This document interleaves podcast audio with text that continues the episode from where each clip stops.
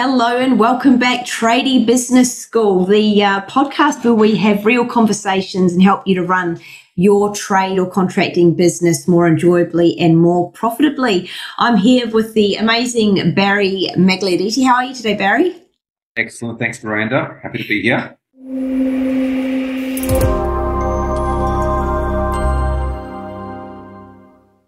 We are going to talk today about uh, how to set yourself up for a successful year, the ultimate game plan. Tell me a little bit about uh, why does this matter so much? Yeah, I put a post in our free Facebook group, Trades and General Contractors Global. If you're not a member yet, uh, make sure you click a link somewhere around here to, to jump in there. Every couple of weeks, I give away a guide, uh, which is an insight snippet into what we teach our clients at the Trader Business School. And one thing that I know has been paramount for my own success and the success of our clients is having a good game plan in place.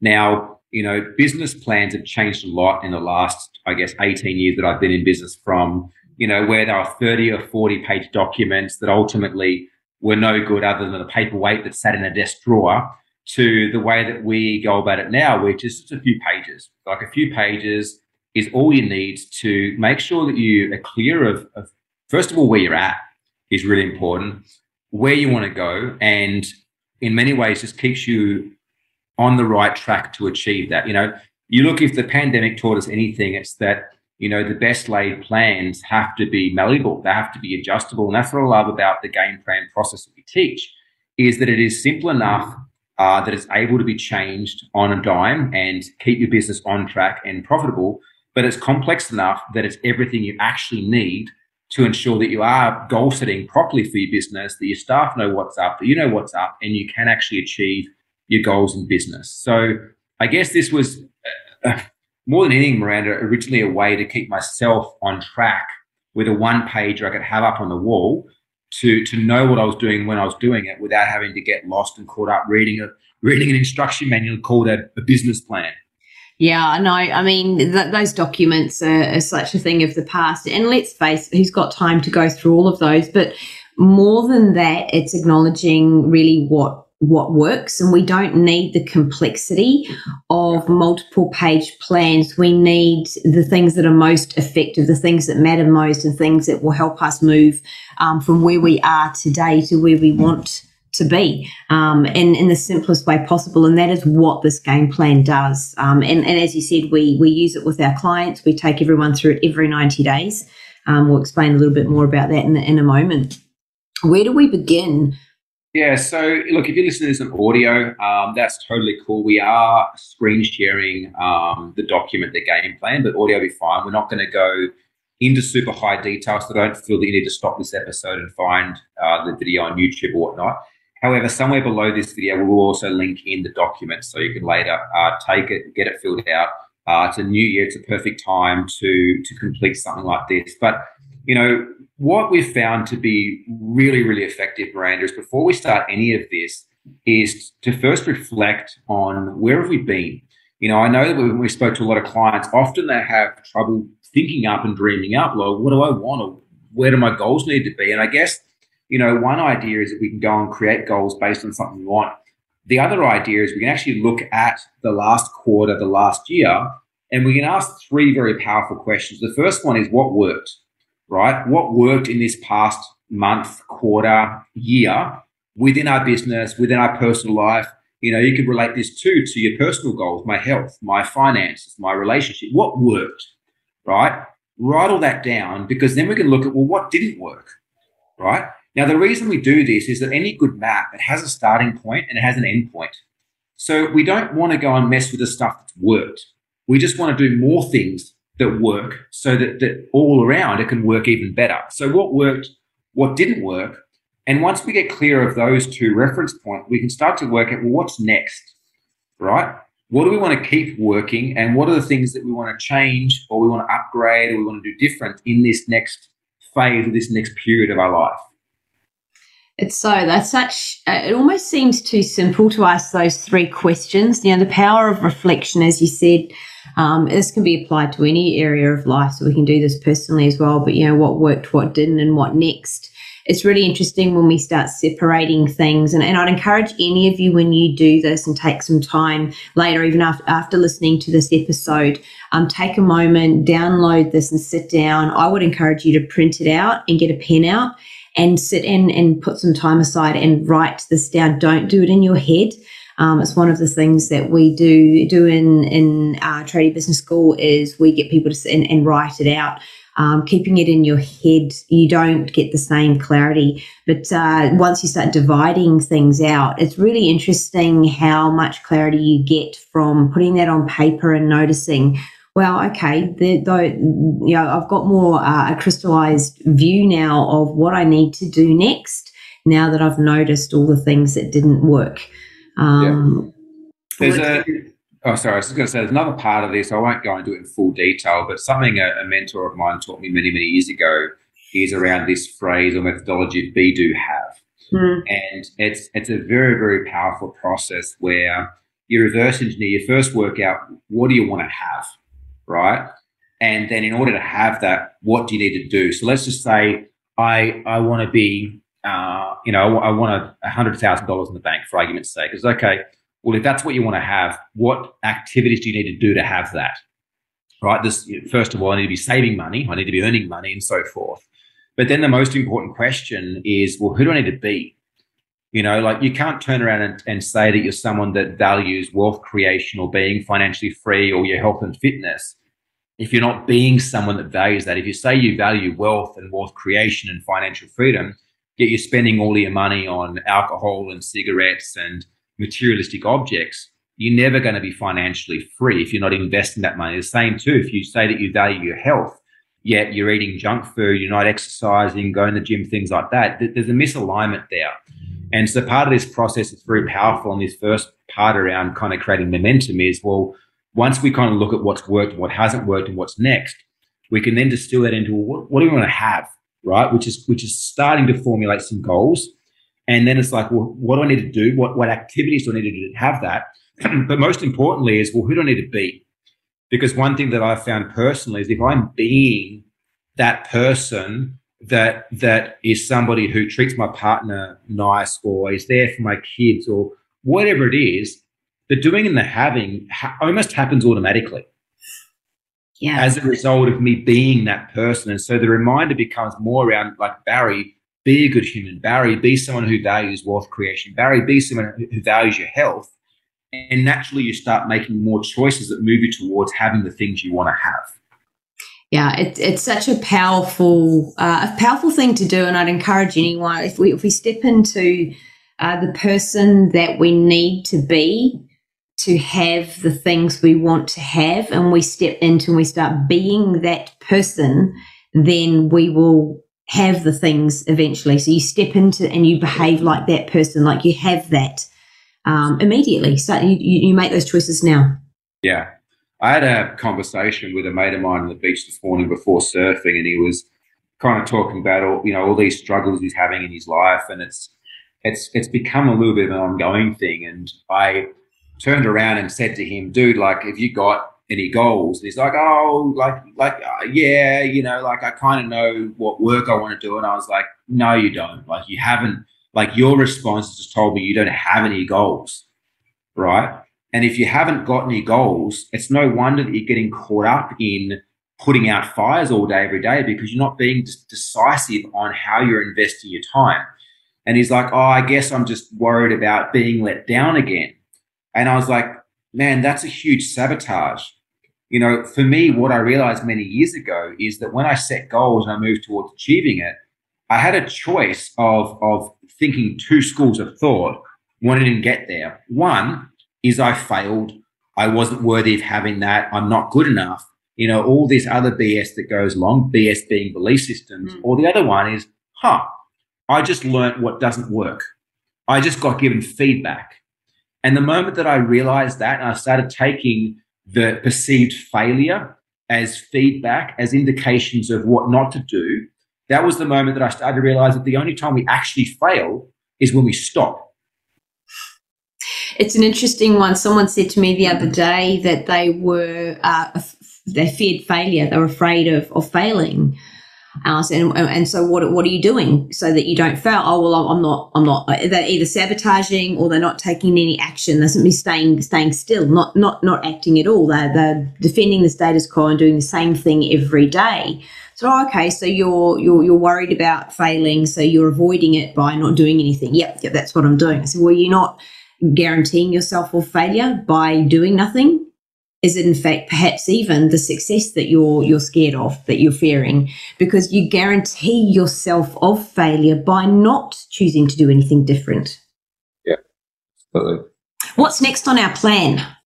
Yeah, I guess it's the three key components. First one is preparation, which is what we just spoke about, right? That's just the preparation process to get the brain into gear. The, the, the game plan itself is two core pages. One is a page we have on the screen, and for those listening, it's got a few different key areas. This is basically, I guess, what we create as our North Star. And I speak about this a lot in my book, The Path to Freedom. This this first page is more so, uh, I guess, the the pole in the sand. It covers things uh, like our vision, right? What's the vision we have for, for our business, for our life? What's the mission? What are our values? Remember, vision is like the sunset, mission is the, the path up the mountain, and our values are the compass to ensure that we get there. It covers things like what are some what are some goals for three years. Now, the further out we set goals, the less detailed they should be. So if I've got a ten-year goal, it's typically one sentence. Or in this case, three-year goals, we have a date, we have revenue, gross profit percentage, net profit percentage, and maybe cash on hand, right? You might throw in there a few other things like we have a new office building, I've you know met, met the woman of my dreams. But there's not a lot of detail there. There doesn't need to be because it's it's disassociated far in the future. So this first one page is vision, mission, and values. We have some targets around three years, some commercial targets because business needs to be making money and growing and being profitable, and maybe some uh, less commercial targets. Then we kind of want to look at, well, what are our, our core drivers? You know, what are the core drivers? And these are things like maybe net promoter score, customer satisfaction, number of contractors that we have, right? Type of work that we're doing. And what do we see as being some core projects that get there? Now, the one thing that I want to share is with this whole process, we basically zoom right out, we put the stake in the ground, and then we start systematically reverse engineering things, becoming more and more detailed every step backwards until we get to what are our weekly actions. So when we set these goals, we don't need to know how to get there. We just need to know that that's something we want to achieve, or there's some meaning behind that particular thing. And this process goes about distilling and systematically reverse engineering it until we have those smaller actions. It's definitely worth spending time doing this. I, I do notice many people avoid this, and they'll get into going either to the nitty-gritty and doing doing the do on the daily basis. There can be challenge around, well, I'm not quite sure what my future looks like, those sorts of things. But I would encourage you to persevere and sit in that space and put something down. Now, you know, six months down the track, you feel like, wow, I was so way off with that. I had no idea what I was doing. Well, you've just gathered some really valuable data on what works and what doesn't, and you can recalibrate. It's your plan. However, you put something down. Do not leave it blank. Yeah. And, and what I would say too is if you're not currently working with us and maybe you struggle with goal setting, you want some assistance, I'd recommend to book a call with one of the team because we'll actually take you through part of this game plan process for free. Now, it is a part of our application process to see whether or not you'd be a good fit to work with us, whether or not we could actually help you and your business grow. But regardless, even if uh, we or you decide that we're not a fit after the call, you're still going to walk away with a lot of clarity in the game plan that you can take back to your business and implement with your team as well. So feel free to book a call with one of the team at Trader Business School. We can help you through this. But yeah, I guess the first page, Miranda, is like, you know, for me, when I look at it, there's a sense of like a nice feeling in my heart of like, yeah, like if I achieve that, if I got there, that's a significant improvement or step up from where I'm at right now. Now, you know, if I look back where I was twenty years ago, there's no way I would have ever thought I'd be where I am right now. But but processes like this have helped me to slowly over time keep stepping forwards to where I've been able to create a belief that, that to some degree, anything I put my mind through is achievable. Now, if I can do it, you can do it, and anyone else on this call can do it. But again, it all starts with just putting that stake in the ground, writing some things down, and going through this first page and onto the second page, which we'll talk through now. I think one of the keys is um, that no business and nobody is too small or the exception to the rule. This will work for any business. In particular, it is it is brilliant for trades businesses, um, and and to actually go, oh, I'm gonna I'm gonna do this thing. I'm gonna fill it in. I'm gonna pull my socks up. If if you're not where you would like to be in business, and you're looking, you know, it's it's January and you're staring down the barrel of twenty twenty-two. And you've got uh, somewhere you just know that you would like to be uh, in a different space in your business uh, by the end of the by the end of the calendar year, then this is what you need to do. So if we look at the, the first page as being like, you know, the bigger picture, so vision, mission, values, we've got a couple of three-year goals in there. We've started um, distilling the three-year down into one year. The second page of this this two-page plan is our quarterly plan. So this is the plan that we've set up for the first quarter of the, the, the new financial year or the next calendar year, wherever you're watching this and doing this process. We want to distill that one-year plan down into the quarter. So let's just say that for, for the year, we have three kind of core goals. It's the way that I like to operate, you know, in, in my companies. Let's just say there's a goal around finance. We want to grow from, let's say, one million to two point five million. There's maybe a goal around retention rate of our clients. And there's maybe a goal around, um, you know, our culture or something like that. We would then look at those three goals and go, okay, cool. In order for us to, uh, you know, this quarter make a big step towards achieving our revenue goal, what do we need to work on? Have we got enough leads? Are our leads conversion, con- converting? Do our clients stay with us? Is our average sale well enough? Like, we start asking some questions to go, okay, like if we could just focus on one to three projects that once we complete, would move us, you know, a, a, a three-month step towards our annual goal. What do those things start to look like? And so what we're going to do here is we want to set some targets for the quarter. Again, revenue, gross profit, net profit, cash, maybe accounts receivable, you know, how much money is left owed to us. It's a big issue a lot of tradies have, is having, you know, mass amounts of money owed to them because they have poor collection processes in place. And once we get clear on those quarterly targets, we want to start working out, well, what are our projects? Now, you'll see if you're looking at this screen, there's projects and operational activities. The difference is projects are things that you do once off to move the business forwards, right? An example might be, uh, a project might be to create a system for hiring staff, or it might be a project to create a system for debt collection or building a marketing campaign. Whereas operational activities needed to reach our financial targets, they're the things that we should be doing daily, weekly, or monthly, right? They're day-to-day operations of the business that are not the once-offs. Does that make sense? Do you want to maybe give a give a further breakdown of that?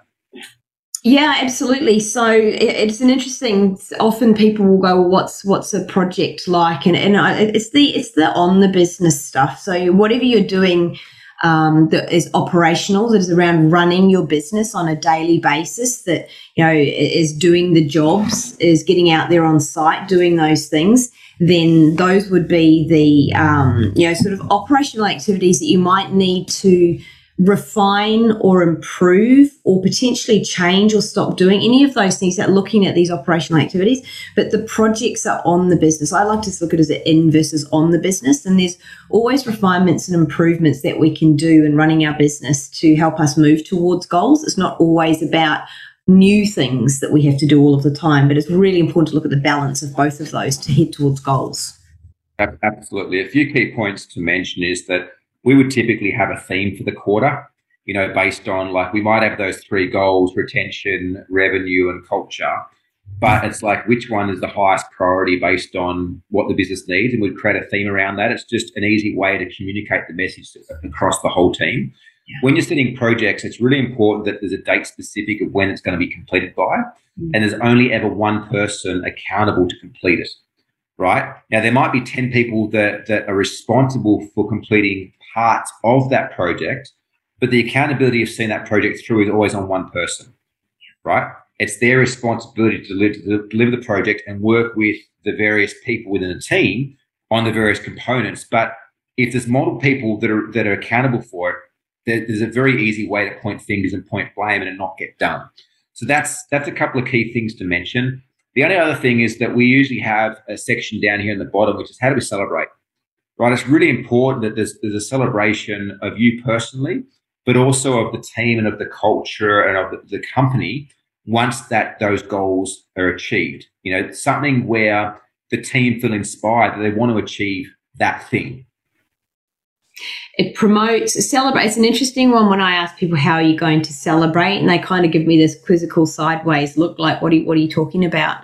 Um, and there's often, and, and I don't know if we, you know, as you're listening, you, you might have experienced this bit of a culture of, you know, we keep things quiet, we're not going to celebrate. It's almost like a show off or, or um, you know, that sort of uh, tall poppying around, hey, I've, I've achieved these things.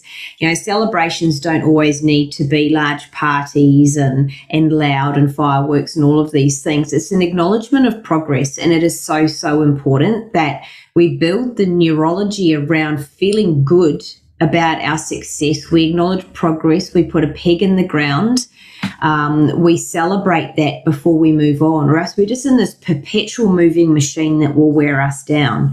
Uh, it's very, very important. And it may be just a discussion. Maybe it's let's, you know, have lunch. Maybe it's just a really upbeat conversation and a, hey, that's awesome, let's all high five each other. It could be as simple as that. It's an acknowledgement of it, though, before you then rinse and repeat this process for the next quarter. The one last thing to mention on this, um, like if you've got the download, you'll see there's a few sections. Most are pretty self-explanatory. There is a section that says critical numbers, people, or B S, which is balance sheet, or critical numbers, process, or balance sheet. So again, you know, like I like in all my companies to have critical numbers, and critical numbers are ideally one to three numbers that if you as a C E O only read those three numbers, it gives you a pretty holistic view of how the company's performing. You know, like each of my businesses have different critical numbers, but if you look at T G C, it's typically uh, revenue is one, uh, retention rate is two, and what's the third one? I think it's uh, active clients. Yeah. Right. So, so to me, I know what the average sale is of a client. So the revenue tells me how many active clients or how many uh, clients we have. The uh, retention rate lets me know how well we're doing on delivery. If we're delivering the goods and people are getting results, they're going to stay. And active clients shows me basically how many people are participating and engaged and active in the program. So again, you know, we measure maybe fifty different K P Is across the whole company. But just me seeing those those three in five minutes gives me a really good insight into how the company's going. So critical numbers are what is that for your business? And we've divided them into to people and process, right? So people might be, again, like engagement of staff. It might be turnover of staff. It might be retention rate. It might be net promoter score. Process might be, uh, are we doing things, you know, faster, cheaper, or more profitably, right? Feel free to to arrange this and play with this as you see fit in your business. But the main thing is to go from doing feedback on the last term to work out what worked, what didn't work, what's next, and then look at painting with a picture in the future, ten years and three years. And what you'll find is the more that you do this process every quarter, the more that that future vision starts to distill itself as well. You get clearer of that.